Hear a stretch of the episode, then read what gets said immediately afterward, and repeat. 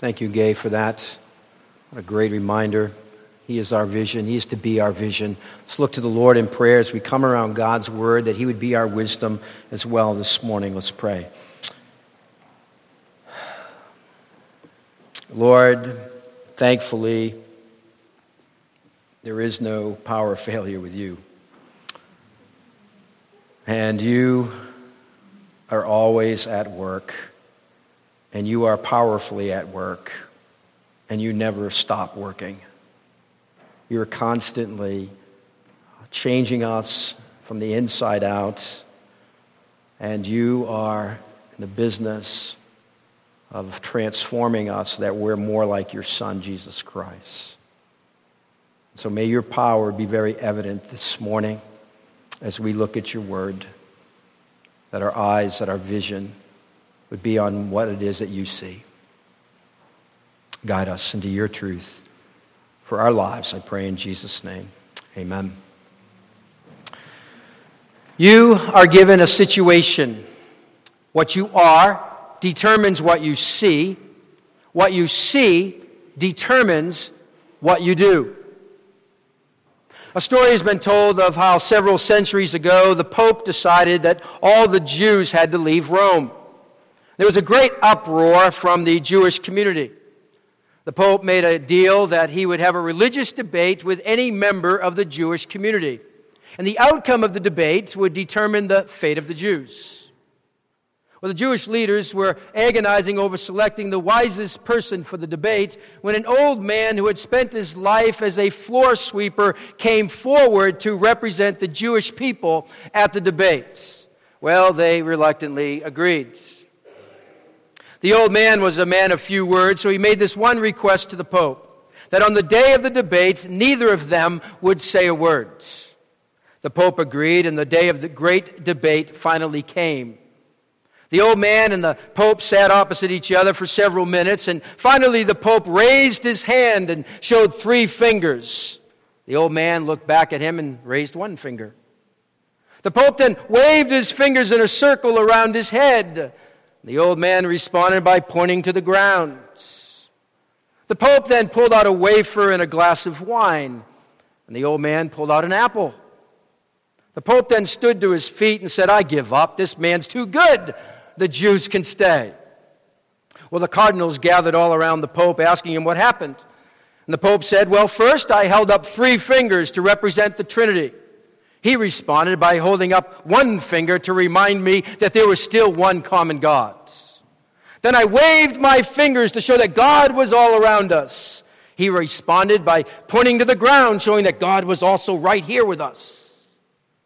I then pulled out the wafer and the wine to show that God absolves us from our sins. He pulled out an apple to remind me of original sin. He had an answer for everything.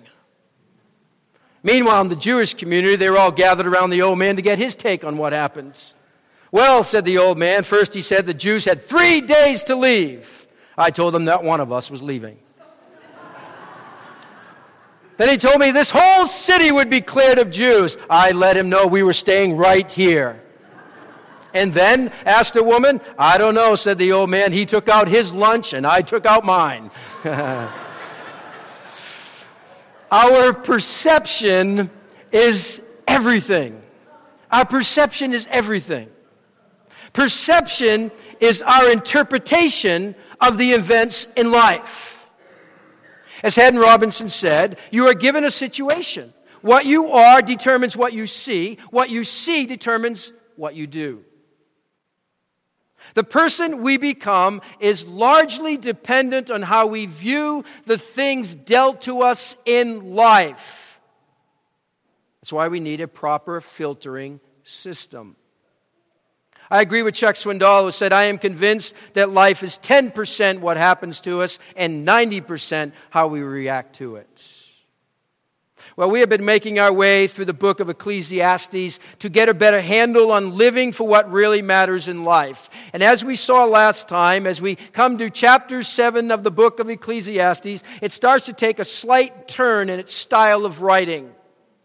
There's an obvious change in emphasis as the word wisdom begins to show up more frequently from chapter 7 and beyond. The word wisdom appears over 30 times from this point forward. And as I noted last time, what matters as we make our way through this life is gaining the perspective of wisdom. What matters is a filtering system that properly interprets events. Last time, we looked at the value of wisdom when troubles hit. And while we may wish at times we could skip the bad times and fast forward to the good times, the best way out of our pain is always through. Wisdom allows us to make it through those troubling times and come out wiser for it. I believe it was Abraham Lincoln who said, I don't think much of a man who is not wiser today than he was yesterday. Well, this morning's passage takes wisdom again. This is part two. It speaks to the tensions that we face in life. We begin where we left off last time in Proverbs chapter 7. And I want to reread the verses that we closed with two weeks ago. And so follow along as I read chapter 7, verses 13 and 14. I really appreciate what Cliff said regarding verse 13 here. These five words Ecclesiastes 7, turn with me there. Ecclesiastes 7, verse 13. Consider what God has done. Who can straighten out what he's made crooked? When times are good, be happy. But when times are bad, consider. God has made the one as well as the other. Therefore, a man cannot discover anything about his future. What does it boil down to as we encounter the good and the bad of life? Acceptance or despair? That's what it boils down to.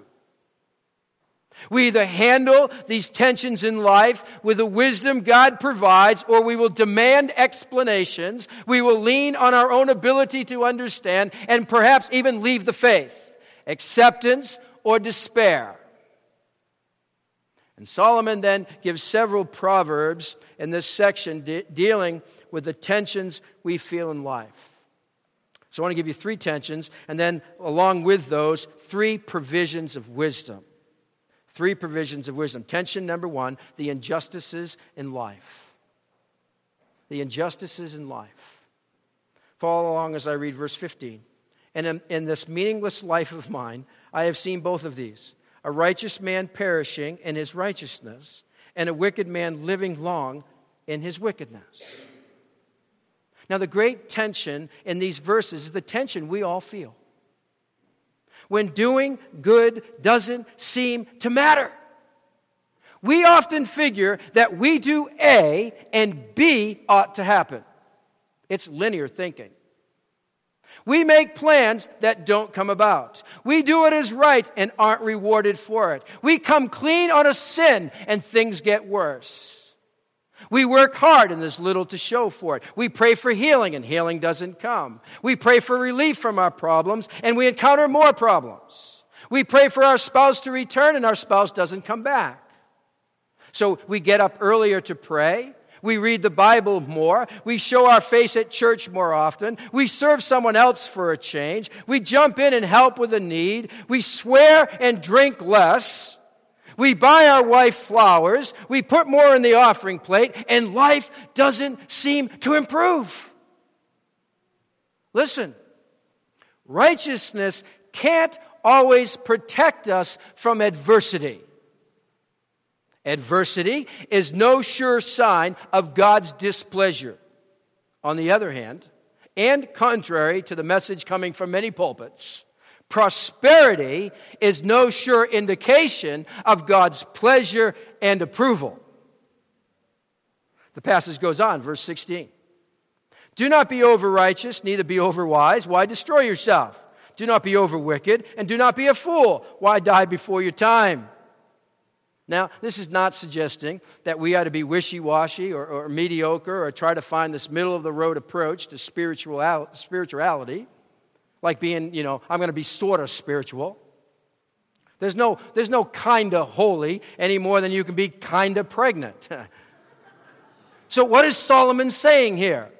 Well, when verse 16 instructs us not to be over righteous, he is saying, don't be super pious.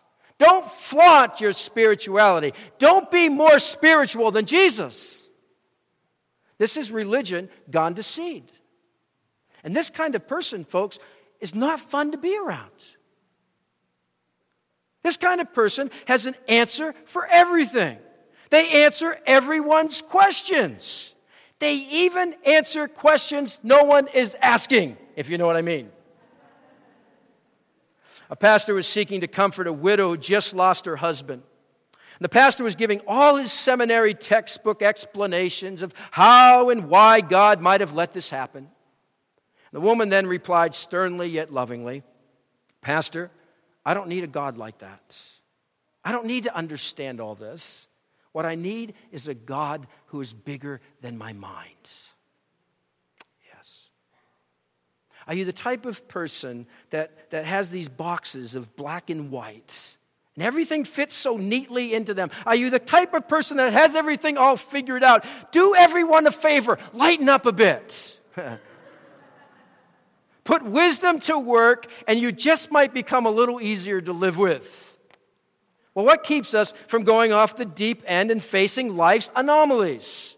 Well, verse 18 is key to understanding this section in Ecclesiastes. Verse 18 says, It is good to grasp the one and not let go of the other. The man who fears God will avoid all extremes, or could be translated, the man who fears God will follow them both. What is that saying? Well, when it comes to the injustices of life, it is a subtle mistake to overreact. Really, as, as believers, there's, a mistake to overreact. We kind of, someone said the only time we're balanced is when we pass, pass through one extreme to the other. Huh, that's the only time. See, don't, don't be too smug in your righteousness, figuring that life is going well for you right now because you are this holy person who has found God's favor. Don't go the other extreme of indulging yourself in sin, figuring it's all the same to God. Watch out for extremes. C.S. Lewis so aptly put it heresy is the truth taken too far. Isn't that where many sects and, and, and cults go off the deep end? They, they move outside of biblical tension.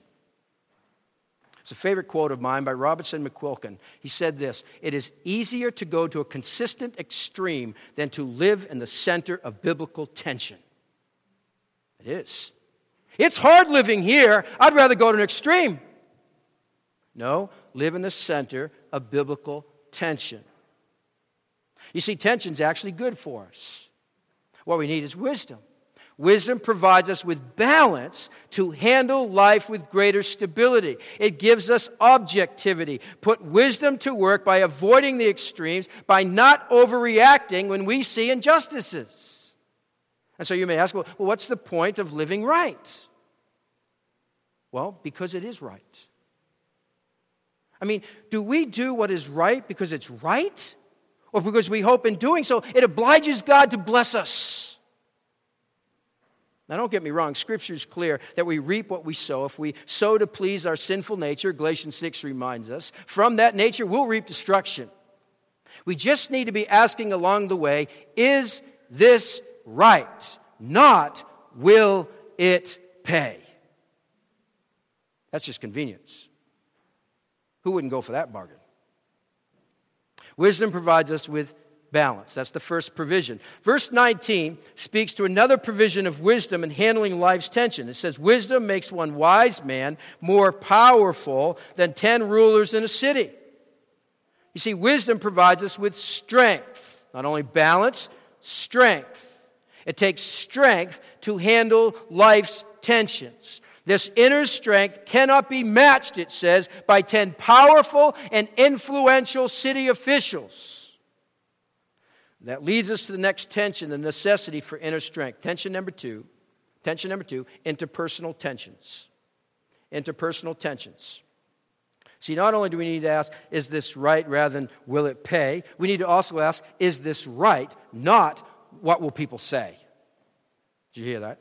Is this right? Not what will people say? At least in this context. Follow along as I read verses 21 and 22. It says, Do not pay attention to every word people say, or you may hear your servant cursing you. For you know in your heart that many times you yourself have cursed others. We should not pay attention, too much attention, to every word that others speak. Now, you may recall from last time that we are to heed a rebuke. It says a wise man's rebuke, chapter 7, verse 5. We're to listen to that. We should be humble enough to learn from constructive criticism. But biting criticism is another matter. Don't get drawn into listening to, listening to it. You know the saying when a mule kicks you, just consider the source. See, there are some who have the gift of criticism. There are some who find something wrong with everything. Wisdom provides us with strength to handle criticism well. And, folks, I'm no different than you. I too can be hurt by criticism. If someone says enough bad things about me, you know what? I can start to believe it. Why? Because I'm my worst critic. One's criticism can simply verify what I tell myself anyway. But when we put wisdom to work, there is a filtering system that allows us to reject what is false, receive what is true, and handle it well. Now, let me speak to this matter for a moment. Brothers and sisters in Christ, don't give credence to every rumor, story, and criticism you hear. I say it as strongly as possible. Don't. For a while in our previous parsonage, we were not able to run the microwave, the toaster, and one other small kitchen appliance at the same time. If we did, a little switch would go click, and the power for that section of the house went out. And so I would go to the basement of the uh, basement to the circuit breaker, and I would switch it back on. That device, that circuit breaker, is a, is a simple switch that interrupts the flow of, le- of electricity when the system overloads. Though it may be an annoyance, without those circuit breakers doing their job, overheated wires could cause fires. Every church needs circuit breakers. Not just those in the basement and around the building, but those who will prevent potential fires of gossip and criticism. How do we do that? Well, here's a good way.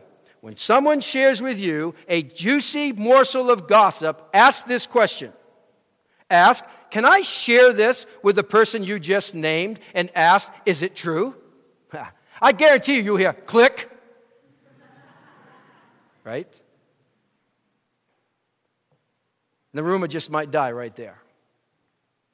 Can you imagine if each one of us in this room decided to be circuit breakers and never be included again in the circuit of gossip, can you imagine? Putting wisdom to work means handling interpersonal tension by not listening to mean spirited input. Put wisdom to work by avoiding it. And sadly, in many churches, interpersonal problems and dealing with criticism is so time consuming, they aren't getting around to the real business at hand. Wisdom provides us with an inner strength to be a circuit breaker that stops a potential fire from breaking out and destroying the church. I would invite you to read James chapter 3, verses 13 through 18. James chapter 3, verses 13 through 18. It speaks about wisdom, down to earth wisdom. You'll be, you'll be very interested to see what it says. It's all about relationships. Tension number three. I need to go to tension number three insoluble perplexities of life. Insoluble perplexities of life. What does wisdom provide for us in these insoluble mysteries of life? What does it provide for us? Insights. Insights. And there are three particular insight wisdom provides for us in this passage. I'm going to go through this quickly. First of all, the first insight that wisdom gives us in this context of tensions, of the mysteries of life, the first insight is we cannot make ourselves wise no matter how hard we try. We cannot make ourselves wise no matter how we try. Verse 23. And all this I tested by wisdom, and I said, I am determined to be wise, but this was beyond me. Whatever wisdom may be, it is far off and most profound. Who can discover it? I mean, we, we try to find the reasons for why this incident is happening, but we keep coming up empty. Insight tells us release those exceedingly deep things to God rather than obsess on trying to find out the reason why. We get stuck there. On this side of heaven, some things just won't make sense. They go in my file called Things I Don't Understand. It's a big file. That's the first insight. We're not going to make ourselves wise. We're not going to figure it out. Second insight about the unexplainable things in life is that don't let it drive you into the arms of an illusion. Don't let it drive you into the arms of an illusion. Verse uh, 25. So I turned my mind to understand, to investigate, and to search out wisdom and the scheme of things, and to understand the stupidity of wickedness and the madness of folly. I find more bitter than death the woman who is a snare, whose heart is a trap, and whose hands are chains. The man who pleases God will escape her, but the sinner she will ensnare. Words of wisdom says stay clear of illicit relationships. It's only an illusion. The filtering system that wisdom provides is that promised joy and lasting satisfaction on the other side of the fence, it's not real. Listen again to these words, verse 26. Let it sink in. I find more bitter than death the woman who's a snare, whose heart is a trap, and whose hands are chains. Life may not be making a whole lot of sense to you right now. The pressures of life may seem more than you can handle. An escape may be very appealing, but that is a snare, that is a trap, that is a chain. It will keep, put you in bondage. Don't let the perplexities of life drive you into the arms of an illusion. Stay away. See it for what it is. That's wisdom. Third insight says and we try to make life work on our own, we make a mess of it. the third insight that we have from this passage that wisdom gives us is that when we try to make life work on our own, we just make a mess of it. Follow along as I read verse 27 and 29 through 29. Look, says the teacher, this is what I have discovered. Adding one thing to another to discover the scheme of things, while I was still searching, but not finding, I found one upright man among a thousand, but not one upright woman among them all. Uh oh.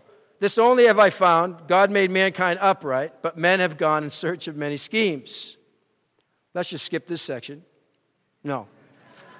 What is Solomon getting at here? Did he just say that, it, that, it, that it, while a wise man is exceedingly rare, one in a thousand, he's yet to find this tiny percentage among women? Did he just say that? Uh oh. Well, perhaps Solomon's just venting his own frustration over not finding what he's been after in his own experiences with hundreds of wives and concubines. Maybe. I think it's really a matter of understanding the nature of Proverbs and Old Testament poetry. Ancient, ancient poetry rhymed ideas, not sounds.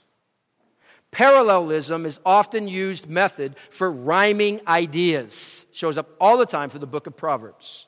At times, this rhyming of ideas will take place through contrasting thoughts. The second contrasts with the first.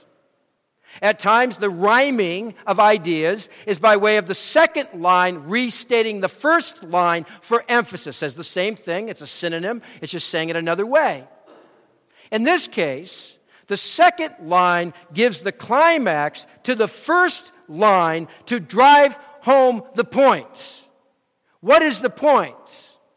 Righteous people are not only scarce, they are non existent. And uses parallelism to get that point across. You see, our basic problems are not above us, they are within us. There was this clock in a little church somewhere I heard in upstate New York, I'm not sure where it is, that would never keep accurate time. Not this one. That would never keep accurate time. So the pastor put a sign under the clock which read, Don't blame the hands, the trouble lies deeper. That's true with us. Don't blame all these behaviors, the trouble lies deeper. There's none righteous. The first couple, Adam and Eve, were created blameless and without sin. We might even call it untested innocence. It isn't until chapter 3 of Genesis that we discover mankind trying to make life work on their own. They stepped outside of God's boundaries, buying the lie that God was holding out on them. And by attempting to be wise in their own eyes, they rejected God's way and came up with what they thought was a better plan. The sinfulness of mankind was our devising and not God's. All mankind, men, women, all mankind. That's what he's talking about. A mom and a dad were talking to their son, their little boy, about the wonderful things God has made. And throughout the day, they would ask him questions like Who made the sun? And who made the beautiful flowers? Who made the rainbow in the sky? Always bringing it back to God. One evening, the mom looked at all the toys scattered on the floor and asked, Who made this mess? and without missing a beat, he said, God did. you know, we've made the mess, not God. Not God. We want to blame him. It's not God. We made the mess. Because we cannot understand God's ways, we come up with our own schemes for making life work and making sense of life. How's that working for us? We make a mess of it. There's a better way. Walk in God's wisdom. Wisdom is our filtering system that helps us properly interpret events in life's tensions. Wisdom gives us insight that allows us to live with what we can't understand. It's acceptance or despair. Do you have a filtering system that's able to separate truth from error? Because you're in God's Word, you're saturating yourself with God's Word. That's your filtering system. That's where you gain wisdom. Are you putting wisdom to work? What is the result of putting wisdom to work? Look at chapter 8, verse 1. I'm landing the plane here. Who is like the wise man? Who knows the explanation of things? Wisdom brightens a man's face and changes its hard appearance. Only a wise person can size up situations properly and then act accordingly. When people, when we put wisdom to work, it will show it on our face. How's that kid song go? If you're happy and you know it, then your face should really show it. How, how are we doing there? Frankly, believers, we can sometimes be a grim looking bunch. I'm guilty. Just see me this past week. We can even sometimes hear the squeaks when we blink. I remember a professor telling his student preachers that when preaching about heaven, their face should glow radiantly and with a big smile. And when they preach about hell, well, their everyday face will do. It's been said a person's face is the signature of his soul. What can be seen on your face? Perhaps it's revealing something. Perhaps it's an indication that we're, that we're operating in our own strength and our own wisdom. Boy, I was doing that. But when a person finds God's wisdom and puts that wisdom to work, his, wis- his face will light up. I'm not talking about a plastic smile you constantly wear, but I am speaking about lives that are radiant, dispositions that reflect that our God is in control.